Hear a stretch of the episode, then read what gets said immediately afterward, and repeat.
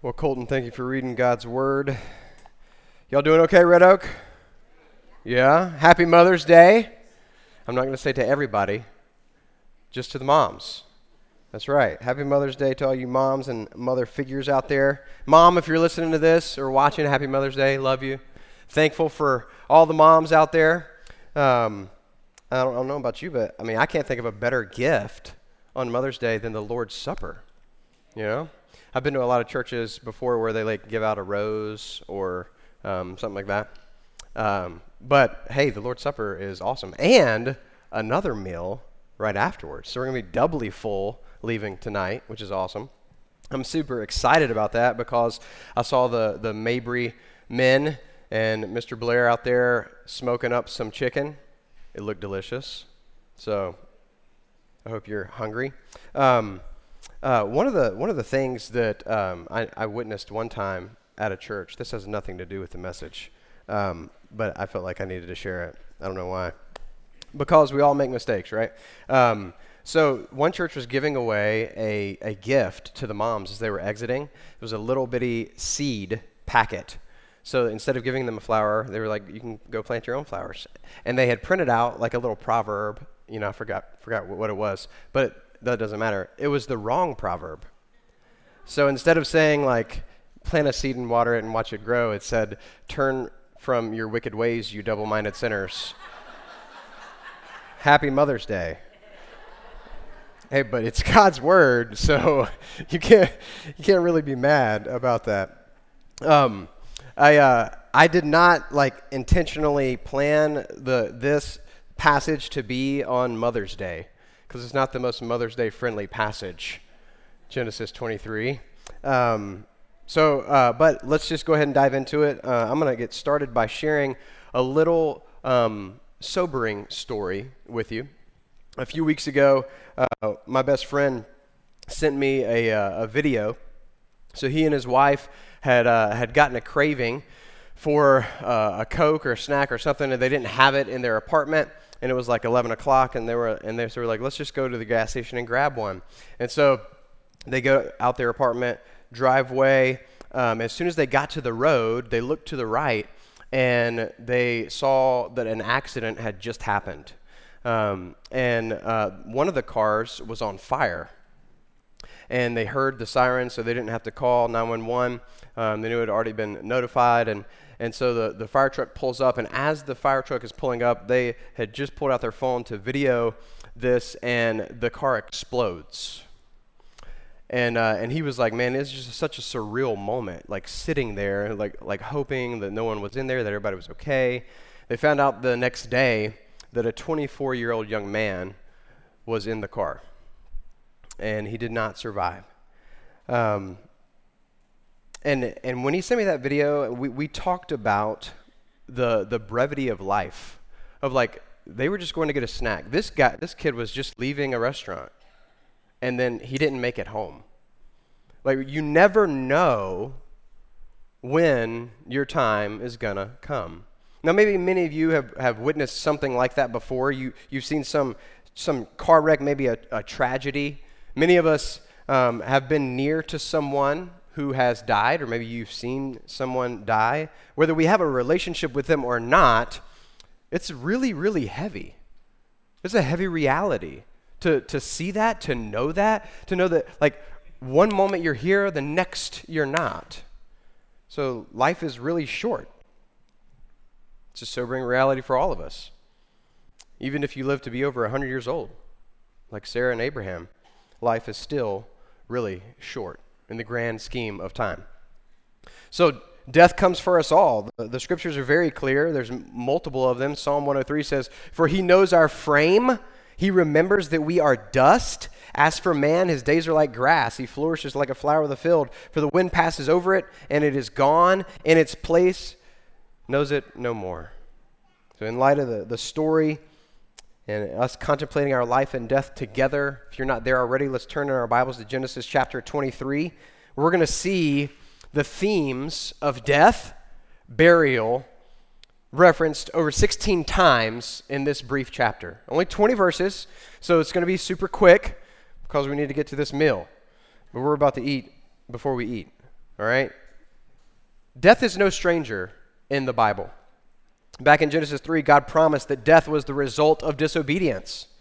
As we've walked through Genesis, we've already seen time and time again this come true, and then they died. But God also has a promise of life in Genesis 3.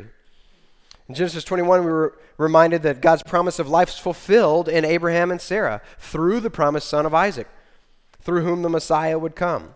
And then last week in Genesis 22, after Abraham passed the testing of his faith, God's promise yet again of life and land.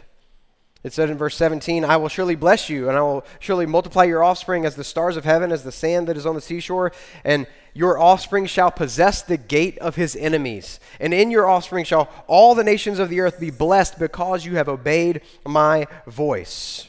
So now in Genesis 23, we're going to learn that God's promises surpass this lifetime.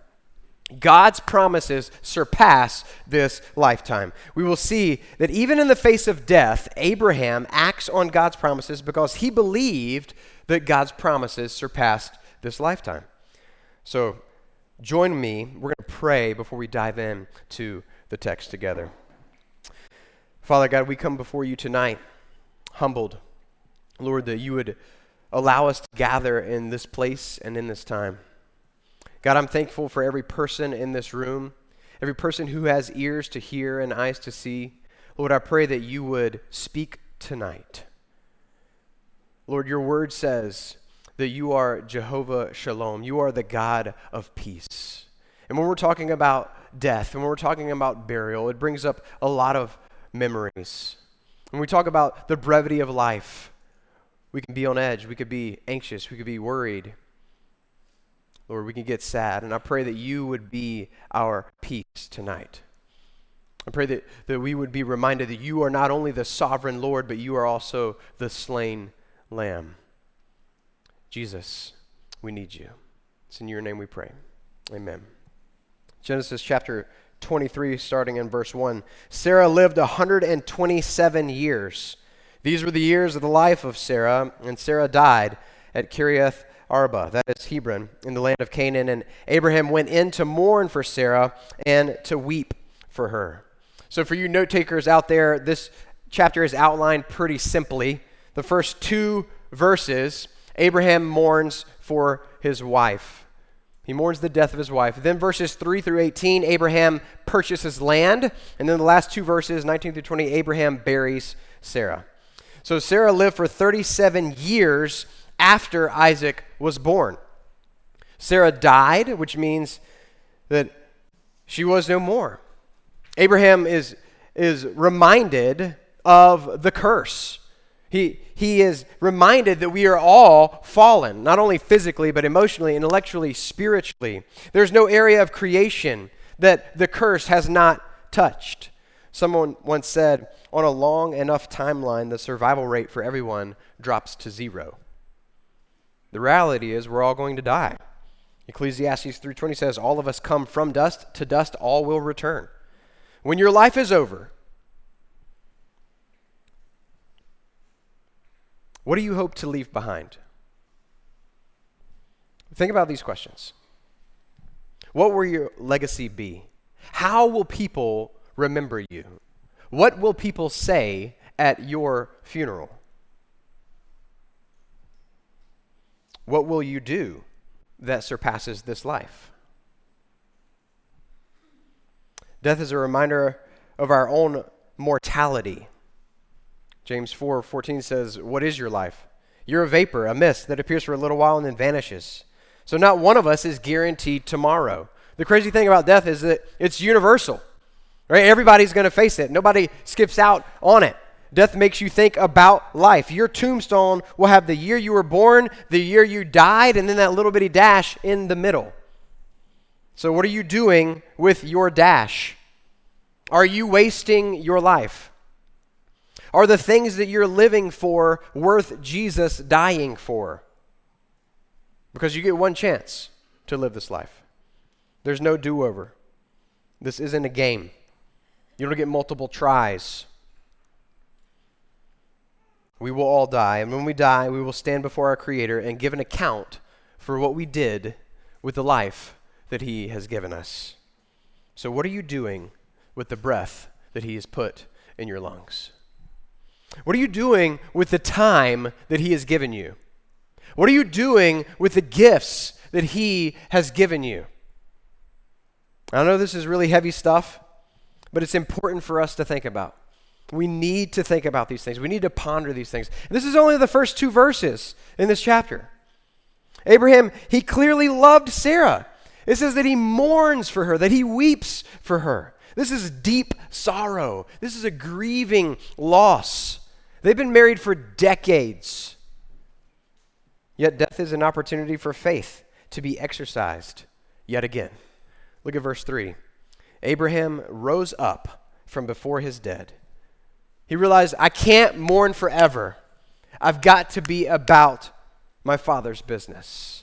His marriage to Sarah was now complete. He gets up and he goes about the funeral arrangements. So look at the text and see how Abraham persistently tries to purchase property. Abraham said to the Hittites, I am a sojourner and a foreigner among you. Give me property among you for a burying place that I may bury my dead out of my sight. The Hittites answered Abraham, hear us, my Lord. You are a prince of God among us. Bury your dead in the choicest of our tombs. None of us will withhold from you his tomb to hinder you from burying your dead. So one thing we can learn from Abraham in this passage is that he's super humble. He realizes that he is a sojourner. He realizes that this is not his home. He realizes that he's a foreigner. And he comes to the Hittites in a humble manner and asks them where he can bury his dead. And we have to realize that this is, like, they know who Abraham is. He's not just some Joe off the street. Like they say, you're a prince of God among us. Like, he's very well known. One thing we learn is that we need to respect the dead. We need to respect the body. Believers have a high view of our physical bodies. We are embodied beings. We're not to be ashamed of our bodies. We were created by God, and we were created for God. We are to use our bodies to serve and glorify Him. We are to reflect His image.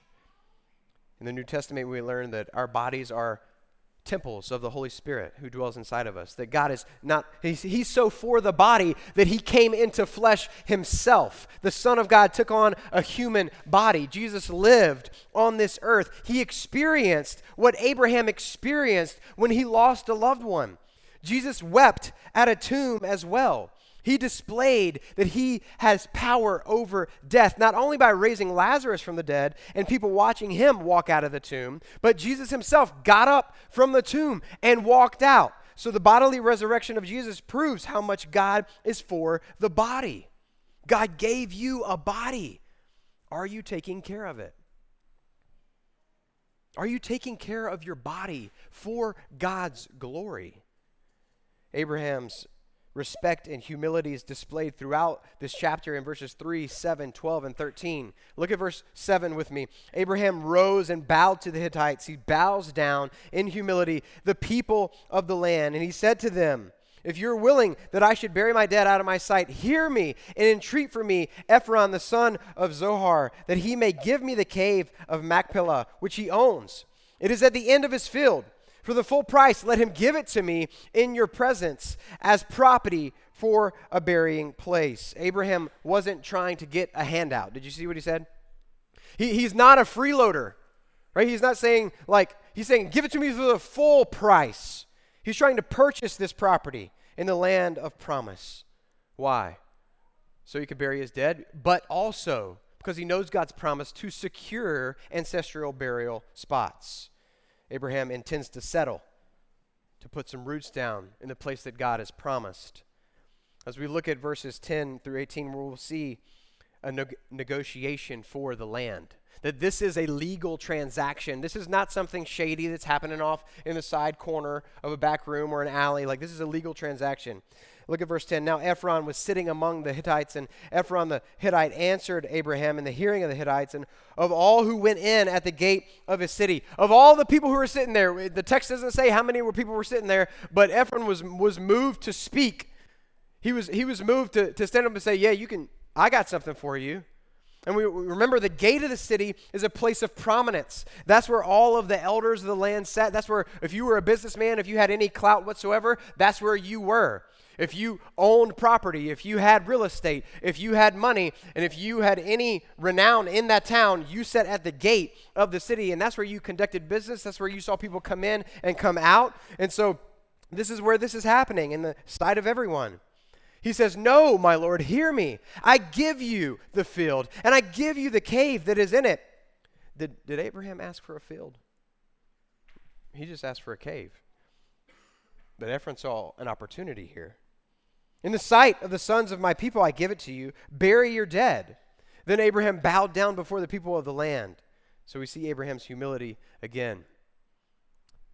And he said to Ephron in the hearing of the people of the land, but if you will hear me.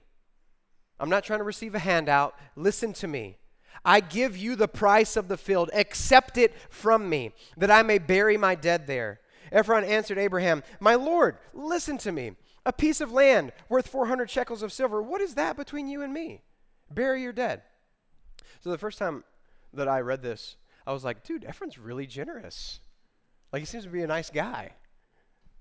But he's not.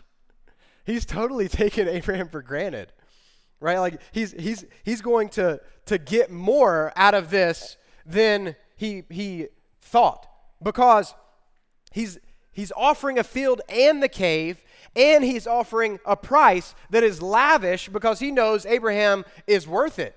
He knows Abraham has got it. He's a prince of God. He's very well known. He's got a lot of cattle. He's got a lot of money. Like, he's not just some Joe Schmo, right? Like, he's got a lot of stuff. And so he's not being generous. He's not saying, what's this between you and me? It's not a big deal. No, it is a big deal. This is not a free handout. Abraham didn't even ask for the field. He just asked for the cave. But Ephron's throwing in the field and the cave, and it's a pretty hefty price, 400 shekels of silver. Nevertheless, Abraham knew what was going on. He doesn't barter. He doesn't say, what about 350? Will you take 375? He doesn't do that. Look at verse 16. Abraham listened to Ephron, and Abraham weighed out for Ephron the silver that he had named in the hearing of the Hittites. 400 shekels of silver, according to the weights current among the merchants. So the field of Ephron and Machpelah, which was the east of Mamre, the field with the cave that was in it, and all the trees that were in the field throughout its whole area was made over to Abraham as a possession in the presence of the Hittites before all who went into the gate of the city. Did you take notice of the repetition? Of how much, like, real estate that God has given this in his word? The Holy Spirit inspired Moses to write this down and emphasize this over and over by repeating it for us, that this is a legal transaction, that Abraham purchases the land in the presence of witnesses. There's no disputing or denying that he possesses it outright. This is a public transaction. So Abraham bought the land of promise, which would not only be the burial place for Sarah, but for him, for Isaac, for Jacob, for Joseph, etc. I can't help but think about us as a church right now as we read this passage. We're so thankful for Snowbird, for allowing us to meet here in this facility. But we're growing. We need a building. We need some land. Maybe we need a building and some land. We need somebody with some deep pockets, or a few, but we're completely at the mercies of God. Only God can provide what we need. Are we trusting him? Are we praying and asking him for it? That he'll give it in his timing. That we would like a permanent home for the Red Oak body to gather. however it is worked out, whenever it's worked out, God is going to be working in the hearts of another church, a business, a business person, other people in the town, just like he worked in the heart of Ephron. Like, it's not by accident that that joker stood up and said, I got something for you. Our God is sovereign. If we believe that, then he moves. If you've ever made a business transaction, you ever thought like God knows that transaction before you do it? Like he's already got it before you even know anything about it. And so we need to be praying for that end. So we wait, we trust, we pray, we remain dependent upon the Lord to work through man. In closing, verses 19 and 20, and after this, Abraham buried Sarah, his wife, in the cave, the field of Machpelah, east of Mamre, that is Hebron, in the land of Canaan. The field and the cave that is in it were made over to Abraham as property for a burying place by the Hittites. So this chapter closes as it opened, mentioning Hebron, the land of Canaan. Abraham had no plans to go back to Haran. The land of Canaan would now be his home and his promised descendants' home. Abraham and Sarah would both die before seeing the covenant promises of God fulfilled in totality. But they believed God was trustworthy. They believed that he would fulfill his promises. He's already fulfilled all of his promises leading up to now. And so they know. Sarah knew it because she saw it partly fulfilled. Abraham knows it, that God's promises surpass this lifetime. Sarah didn't see all of them. Abraham didn't see all of them. Yet they believed and they acted in faith. And we have hope beyond the grave because of the promises of God. Because all of the promises of God find their fulfillment in Jesus. Because of his death and his resurrection. You know, I've been to a lot of funerals. Even before I was a pastor, even before I conducted a funeral, I was at a lot of funerals. Friends, family members. And I don't know about you, but an unbeliever's funeral is extremely sad. If you've ever been to a funeral where they didn't know Jesus, then there is a sense of the finality and doom that is there. Because you can feel the curse and the corruption that sin brings through death. Now, on the flip side, if you've ever been to a funeral and they were a believer, then you know and you sense and you see that it's a celebration of life. That yes, it's sad and there's grieving and we should grieve and there's a time to grieve and there's a time to cry and there's a time to weep. But also, it's full of love and joy and hope. Why? Because of the future promise that we have because of the gospel. Because of Jesus, we have hope beyond the grave. Because God's future is greater than here and now. We can be like Abraham and Sarah. We can die in faith, looking forward to a greater future.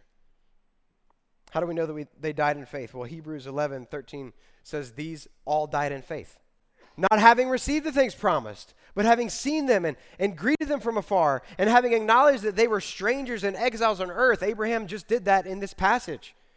For people who speak thus make it clear that they are seeking a homeland. If they had been thinking of that land from which they had gone out, they would have had an opportunity to return. But as it is, they desire a better country, that is a heavenly one. Therefore, God is not ashamed to be called their God, for he has prepared for them a city. And so as we face death, yes, we weep, yes, we mourn, for this is not our home, but we grieve with hope. We can die in faith. Abraham purchased this property because his eyes were set on God's promises. He was investing in the promise of God. When we invest today in the church, when we invest in the kingdom of God, we are investing in something that will far outlast ourselves. We're investing in something that's far outlast the inheritance that you saved up for your kids.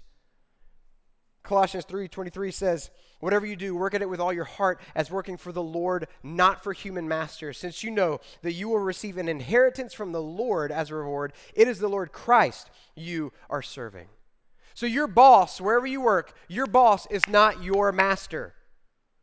The Lord Jesus is your master. And it's him that you are to joyfully serve as you work hard wherever you work. Whether you're working your dream job, or whether you're working just to pay the bills. Whatever your hands find to do, the word says, do it well. In 1 Corinthians 15, it says, therefore, my beloved brothers, be steadfast, immovable, always abounding in the work of the Lord, knowing that in the Lord your labor is not in vain. So let me ask you some practical questions. What are you investing in? What are you investing in? Are you making eternal investments? Or are you simply storing up things on the earth that you'll leave someone else to rummage through after you're dead and gone?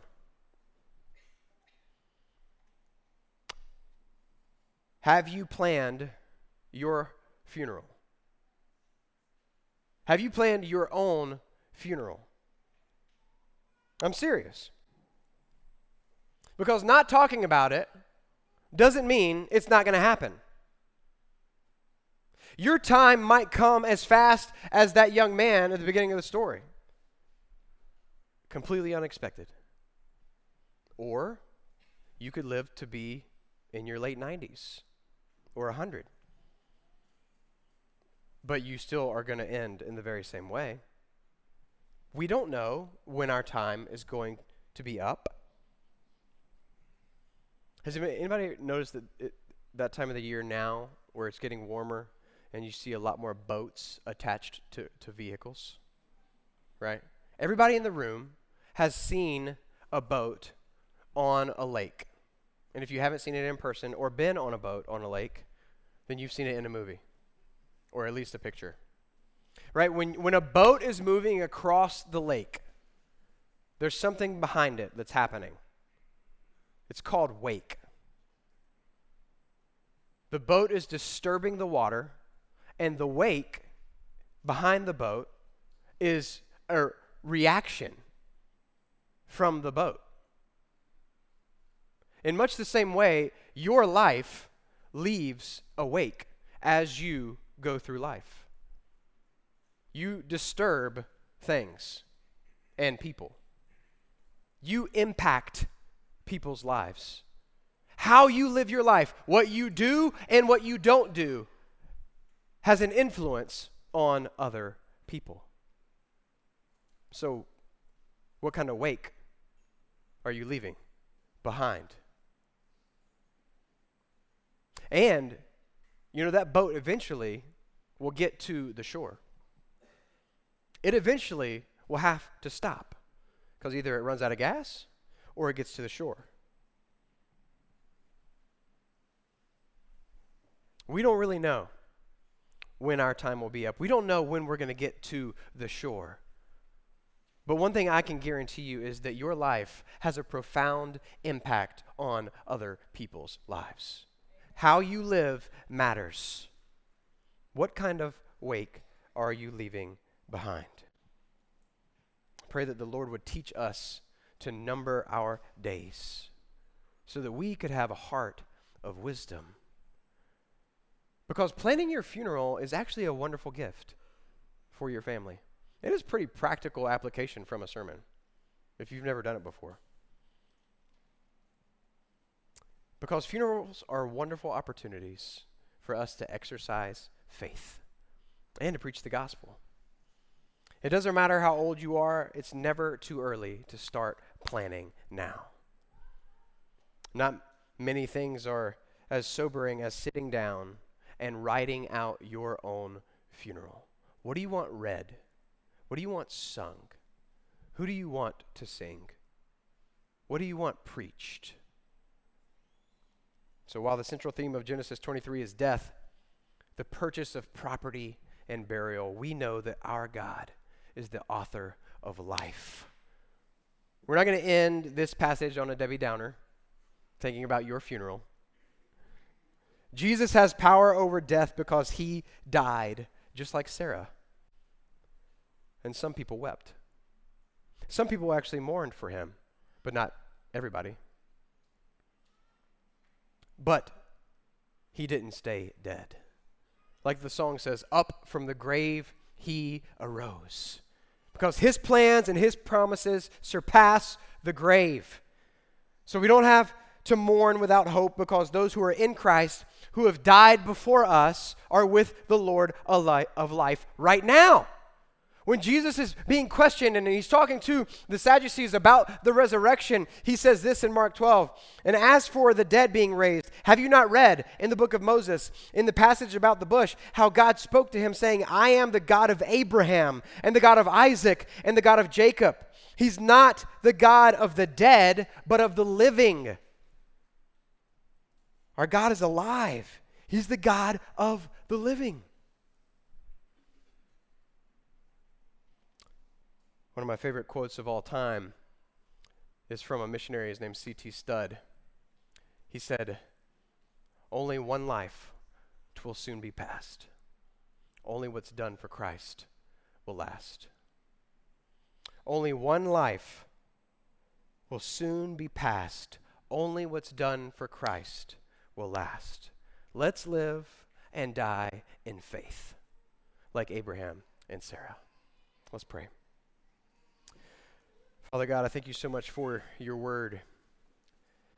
I thank you for providing it for us. Jesus, I thank you for being the living word.